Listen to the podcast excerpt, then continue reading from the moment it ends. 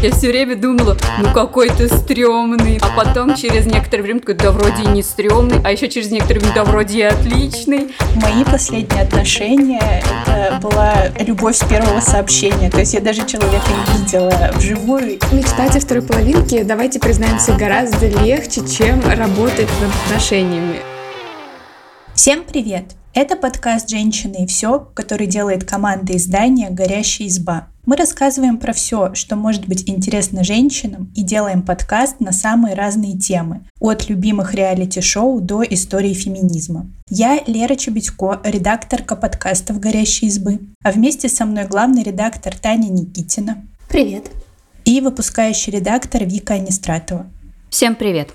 Кажется, что мы уже обсудили все темы на свете, но почти ни разу не затрагивали тему отношений. И сегодня мы хотим исправить эту несправедливость и поговорить о любви. Но не просто о любви, а о романтической любви. Будем разбираться, откуда взялся миф об этой самой романтической любви и почему не стоит искать вторую половинку. Но давайте начнем вот с чего. Расскажите, были ли у вас когда-либо представления о том, что ну, любовь — это дар небес, и настоящая настоящая любовь случается лишь однажды и длится всю жизнь. У меня, честно, были такие представления. Я в подростковом возрасте была довольно романтичной натурой, очень много зачитывалась э, романтическими произведениями, вроде там «Гордость и предубеждение», э, «Властелин колец» в тех моментах, когда там была романтика. Я прям очень это все любила и действительно верила, что можно встретить такого человека. Но у меня представление трансформировалась. То есть раньше я действительно считала, что вот ты одного человека встретил, ты его примешь вот со всеми его недостатками, и вы с ним дружно возьметесь за руку, проживете э, сто лет в обед и умрете в один день по классике. А сейчас, например, честно говоря, у меня в сердечке еще сохранено некоторое трепетное отношение к романтической любви, но оно немного трансформировалось. То есть я представляю, что бывают такие пары, которые вот встретились, и только они друг у друга и есть, и всегда всю жизнь были, и живут душа в душу.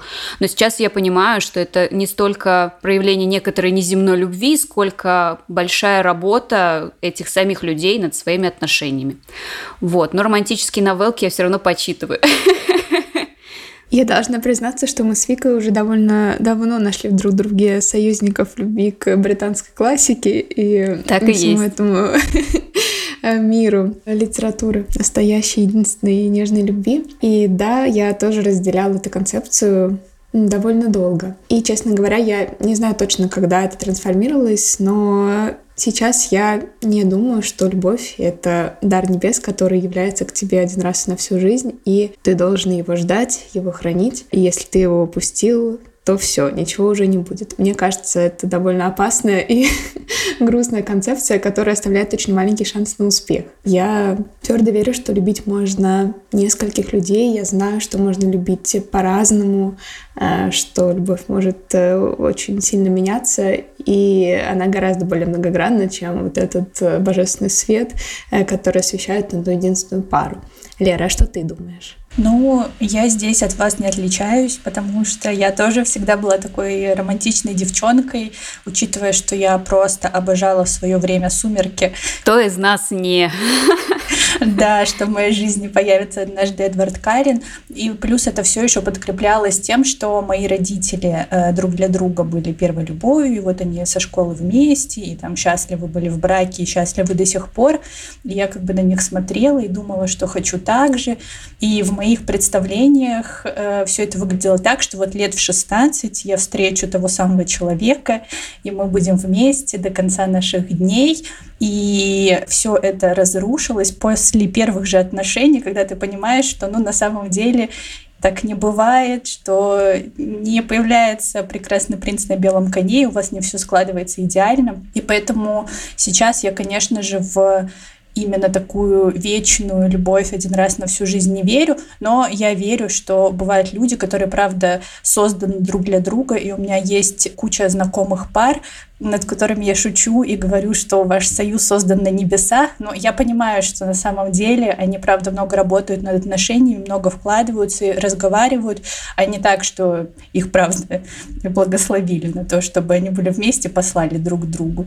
Кстати, что интересно, часто романтическая любовь идет э, рука об руку с концепцией любовь с первого взгляда, что вот ты только увидел человека, ты не знаешь ни имени, ни адреса, ничего, но ты уже просто это он, божечки, божечки.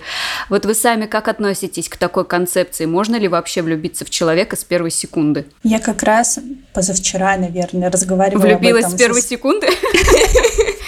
Было бы кто он, скажи, кто. Нет, я разговаривала с подругой на эту тему, потому что я читала как раз-таки один из наших материалов на сайте про демисексуальность, кстати. И вот э, там тоже про любовь первого взгляда немного затрагивалась, и я подумала о том, что я в эту концепцию не верю. Ну, то есть, да, например, когда я была школьницей 12-летней и видела красивого старшеклассника, там, конечно, и бабочки в животе, и сердечки в глазах. Но сейчас я с трудом представляю, как можно увидеть человека и сразу загореться к нему какой-то симпатией, потому что получается, что ты влюбляешься во внешность, тебе нравится просто, как он выглядит. Ну, то есть мне кажется, что любовь должна быть чем-то подпитана, какими-то там теплыми чувствами или какими-то общими взглядами, интересами. А когда ты видишь человека первую секунду, ты вряд ли можешь понять, что у вас общие интересы. Ну, конечно, у него могут быть красивые глаза, те самые, но не знаю.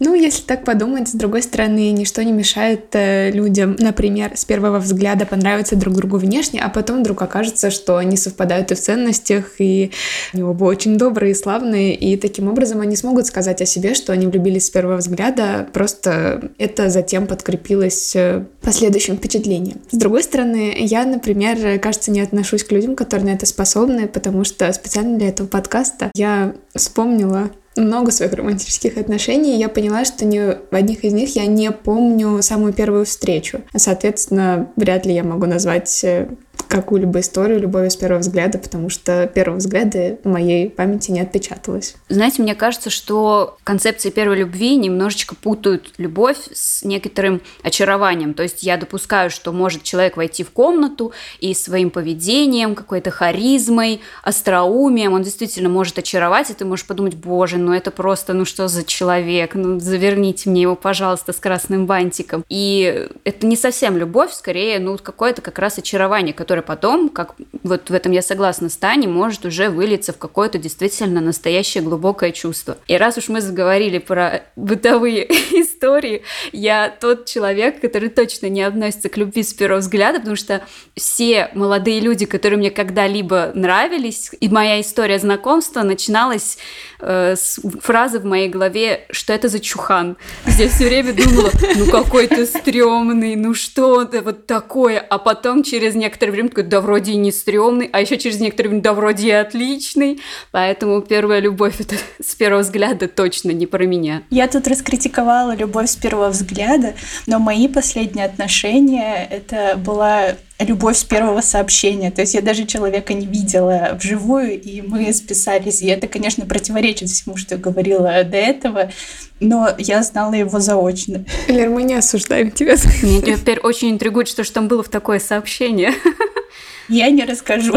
Это будет красивая тайна Леры. Я вот думаю, что любовь с первого взгляда на самом деле это такое широкое поле для разочарования. То есть вот когда Вика начала говорить про человека, который входит в комнату и очаровывает харизмом, и сразу в твоей голове становится таким классным, вот, то мне кажется, потом очень легко узнать об этом человеке что-то реальное и настоящее. Ну, какой-то обычный человеческий недостаток, который разрушит эту картинку и наоборот будет мешать этой любви вылиться во что-то э, реально существующее. Но Давайте вернемся к этому мифу э, настоящей любви, откуда он взялся. Э, вера в то, что это случается лишь однажды, и что влюбиться можно с первого взгляда, это часть мифа о романтической любви, который берет свое начало в Древней Греции. Мы писали об этом в нашем тексте как раз. Э, в своем диалоге «Пир» Платон описал легенду об адрогинах. Это двуполые существа, которые своей силой и совершенством посягали на власть богов. И в наказание боги разрезали их на две части и раскидали по свету. И теперь люди ищут свои половинки, чтобы снова стать целыми и обрести счастье. Как вам такое? Это правда звучит очень э, романтично, и поэтому ну, для меня неудивительно, что эту концепцию поддержали и современники Платона, и то, что она оставалась э, актуальной спустя столетия, и, например, в тех же рыцарских э, средневековых романах тоже нашла отклик, но окончательная миф о романтической любви сформировался в эпоху романтизма, это в конце 18-го, начале 19 века, и тогда появилось представление о том, что настоящая любовь преодолеет все преграды, и без любви счастье невозможно. И вот э, мне бы хотелось подробнее поговорить с вами про этот тезис. Э, считаете ли вы, что любовь и счастье взаимосвязаны? И скажу сразу, что я считаю, но я считаю в том контексте, что не романтическая любовь, а любовь в таком, знаете, глобальном смысле, что если ты делаешь что-то с любовью, если тебя окружают люди, которые тебя любят, это там родственники, друзья, то ты действительно счастлив. Лера так красиво сказала. Да, согласна с тем, что это гораздо более здоровый подход, чем то, что счастье без любви невозможно, имею в виду только любовь романтическую, потому что иначе мы бы очень долго были несчастными, и лишь краткий миг были бы счастливыми. Знаете, я еще с вами согласна в концепции любви в принципе, еще с точки зрения любви к самой себе. Это же очень классно, когда ты любишь себя, и для тебя буквально каждый день это наслаждение, потому что если любишь себя, значит, заботишься о себе, окружаешь себя красивыми вещами, хорошей работой, в общем, приносишь себе все самое лучшее, и тогда действительно жизнь становится прекрасным лепесточком. В то же время я хочу защитить э, тезис о взаимосвязи счастья и любви э, с той точки зрения, что мне кажется ужасно э, опасным представление о том, что настоящая любовь невозможна без испытаний, страданий, каких-то эмоциональных ссор накалов, и что, ну, такое спокойное, ровное счастье, это, ну, скучно, и с настоящей любовью рука об руку не идет. Вот. Я так не думаю. Мне кажется, что счастье и спокойствие — хороший признак настоящей любви, куда лучше, чем ссоры и эмоциональные качели. Я как прожженный игрок клуба романтики согласна с Таней, что лучшие фавориты — это комфортные фавориты, которые тебя окружат любовью и заботой, и никаких тебе эмоциональных качелей. Хорошо, вот эту всю концепцию придумал Платон, замечательно, прекрасно, спасибо, чувак. В 19 веке уже появилась эта идея, что любовь без счастья невозможна, но это как бы когда было. Эм, я предлагаю подумать и обсудить, почему миф о романтической любви и о том, что у нас обязательно должна быть та самая вторая половинка, до сих пор популярен, когда, ну, скажем так, вряд ли мы прям на 100% верим, что где-то бегают андрогины, которых пополам порезали. Потому что мечтать о второй половинке, давайте признаемся, гораздо легче, чем работать над отношениями. Э, наверное, каждый, кто хоть раз был в отношениях, знает, что ну, учиться разговаривать, работать над своими проблемами, признаваться в своих слабостях, это все, ну, такие не самые приятные вещи. И я допускаю, что куда проще сказать, ну, получается, это не моя половинка, ну, мы просто не подходим друг к другу. Я не буду этим заниматься, всем этим самокопанием, и не пойду к психологу, просто буду ждать когда найдется тот самый человек, с которым мне не нужно будет проходить через все эти круги ада, а просто мы будем счастливы с первой секунды. Скажите, звучит э, невозможно. Красиво. Но очень сладко. Но очень сладко, да. Но я еще думаю, что этот миф очень используется в поп-культуре широко, потому что, мне кажется, как бы сейчас прогрессивно и быстро не двигался мир, в кино и сериалах все еще показывают те самые пары, на которые ты смотришь, и ты понимаешь, ну, во-первых, ты видишь, что они созданы для друга, а во-вторых, ты думаешь, хочу так же. И как бы от этого избавиться очень тяжело. А потом вот эту вот любовь эксплуатируют уже там рекламщики, чтобы продавать нам товары, валентинки на 14 февраля и так далее. Я хочу немного защитить романтические комедии, э, в том плане, что это действительно некоторый маркетинговый ход, но если их смотреть с ощущением, что это неправда, а сказка, что на самом деле отношения работают не так, а скорее так, как описала Таня, то, в принципе, к романтическим комедиям можно относиться как к такому, что называется guilty pleasure. Ты вечером сел на диванчик, включил, посмотрел красивую историю о любви, и тебе в целом ок. Но если ты это посмотрел и начинаешь искать себе такого же прекрасного, нереального э, человека, то, ну, это, наверное, уже не ок э, просто для самой себя. Это может принести некоторые страдания и разочарования, и как бы никакому человеку такой судьбы, конечно, не хочется. В этом я тоже вижу такое негативное влияние всего этого культа романтической любви. Ну а почему он до сих пор жив? Ну, мне кажется, потому что как бы мы ни развивались, не летали в космос, мы все равно любим верить в сказки, в какие-то красивые истории, которые вырвут нас из такой обыденной жизни, погрузят в некое такое пространство, где живут мужчины с блестящей кожей, которые тебя посадят в дорогой вертолет, э, увезут куда-нибудь в Италию, и на красивом берегу тебе предложат пикник. Согласитесь, это звучит интереснее, чем сварить макарошки на ужин и сесть смотреть сериальчик. Ну, по крайней мере, иногда. Ну, не знаю. Но, с другой стороны, я тут хочу, конечно, я так высказалась резко негативно в сторону э, романтических комедий, но это, наверное, очень странно и глупо слышать от человека, который любит смотреть дорамы, Поэтому где полная романтизация всего происходящего и такой любви, такую любовь действительно можно увидеть только в сказках. Но не знаю, как будто бы, знаете, Вика права, приятно иногда погрузиться в такую атмосферу и немножко помечтать, но не забывать о том, что отношения — это не прекрасная сказка, и что сложности тоже бывают. Да, конечно, давайте оставим за собой право читать и смотреть романтические книги, комедии, фильмы, потому что ну, на этом душа отдыхает, спору нет. Вот. Э, но давайте на минутку отложим это в сторону и попробуем разобраться, а в чем же все-таки вред вот этого мифа о романтической любви, э, если ставить его во главу своей жизни и верить в него слишком серьезно. Я, когда готовилась к этому подкасту, я вспомнила серию, несколько серий «Секса в большом городе», а именно историю Шарлотты, которая тоже все время ждала своего принца и верила в любовь, а потом вышла замуж за мужчину, которого почти не знала, и в итоге это все обернулось очень плачевным браком. А потом она встретила хорошего э, парня, который ей подходил, но который совершенно не соответствовал ее представлениям о принце, и она начала относиться к жизни, к нему проще, и, наконец, стала счастлива. И мне кажется, что вот э, этот миф заставляет нас придумывать какой-то нереальный образ и подгонять под него партнеров и совершать иногда, возможно, даже страшные ошибки. Ну, то есть история Шарлотты еще не очень страшная, но сколько таких историй, где партнер, прекрасный принц, в итоге оказывался абьюзером, например.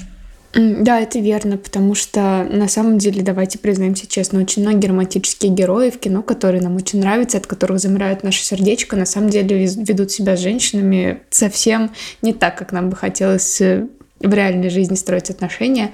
Вот. Но если завернуть абьюз в сказку о романтической любви и верить, что там, не знаю, дичайшая ревность — это признак того, что ты человеку дорог, э, то, что он применяет силу, это значит, что он не может сдержать свои эмоции, что тоже может считаться признаком любви, ну, это просто опасно. Мне первым в голову приходит э, негативное последствие, не такое, конечно, тяжелое, как э, то, что романтический принц оказывается абьюзером, но тем не менее тоже такой непростой опыт – это недостижимый идеал, когда мужчина, которого ты там себе представляешь, он не живой человек, то есть, условно, ты его представляешь всегда в дорогом костюме, все такого успешного, который успевает, знаете, зарабатывать миллионы одной рукой и ласково обнимать тебя другой рукой, а, а потом... Балат. Да. А потом э, вы там, например, начинаете жить вместе, и оказывается, что он там, я не знаю, носит э, трусы, которые не должен носить, вроде как такой красивый мужчина. То есть э, романтическая сказка ударяется о быт, и если человек психологически к этому не готов, это для него может стать ударом, и он может сказать, что нет, знаешь, мне не нужен такой реальный мужчина, мне нужен человек, который всегда в безупречном костюме ходит.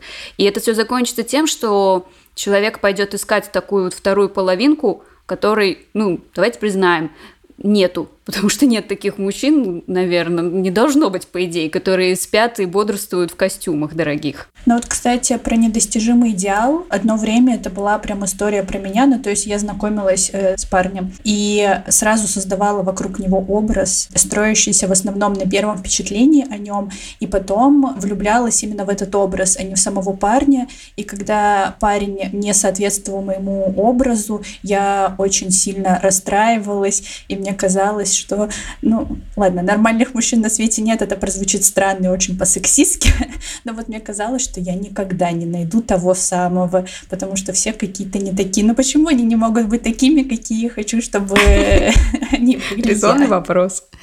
Я еще отмечаю, что во всех вот этих мечтах об идеальном мужчине, как будто бы часто на картинке присутствует э, только он и набор качеств, и при этом э, там нету места для проявлений каких-то со стороны женщины. То есть э, мы не мечтаем о том, какими мы будем в этот момент, что мы будем делать, какие мы сделаем шаги. И получается, что в этой вот идеальной картинке женщина, ну она просто как бы есть, она просто ждет того, что мужчина совпадет со всеми, значит, идеальными представлениями, будет делать то, что нужно делать, то, что делают мужчины из кино и книг, и отводится самой себе, получается, такая пассивная роль, которая не позволяет никак влиять на эту историю и делает человека как будто вот заложником ситуации, которая никогда не произойдет. Ну вот, кстати, и если тут прийти к разговору именно о негативных последствиях представлений э, об этом мифе, то как раз-таки в этом мифе э, четко прописана роль мужчины и женщины, и что женщина это всегда э, летящая фея, э, прекрасная кокетка, нежный цветочек,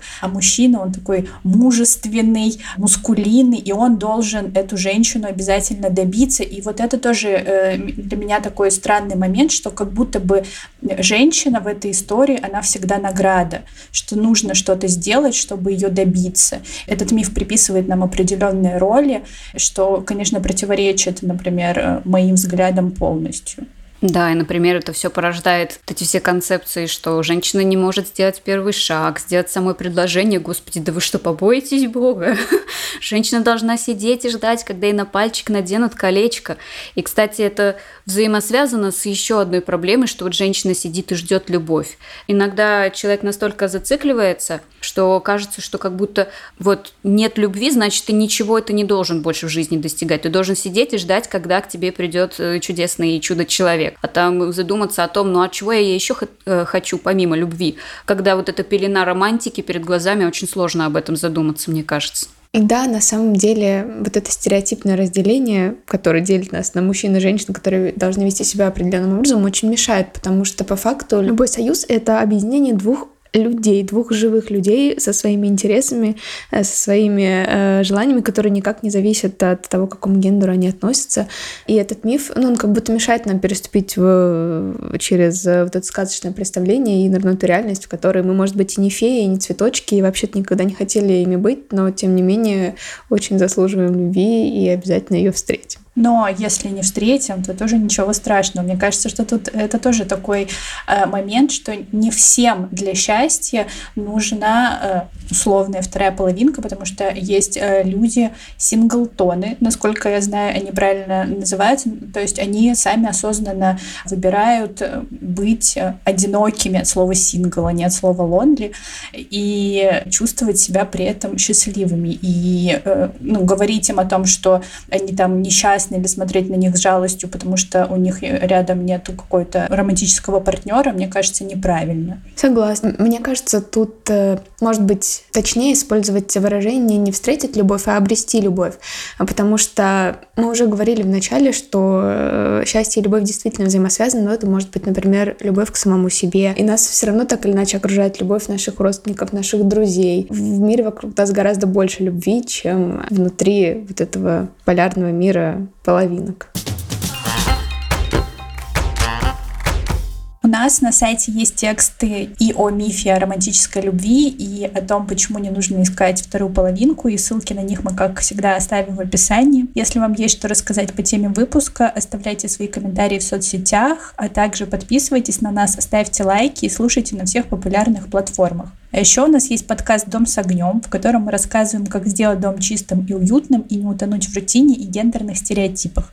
На него тоже можно подписаться, если вам интересно. Всем пока. Пока-пока. Пока. -пока. пока.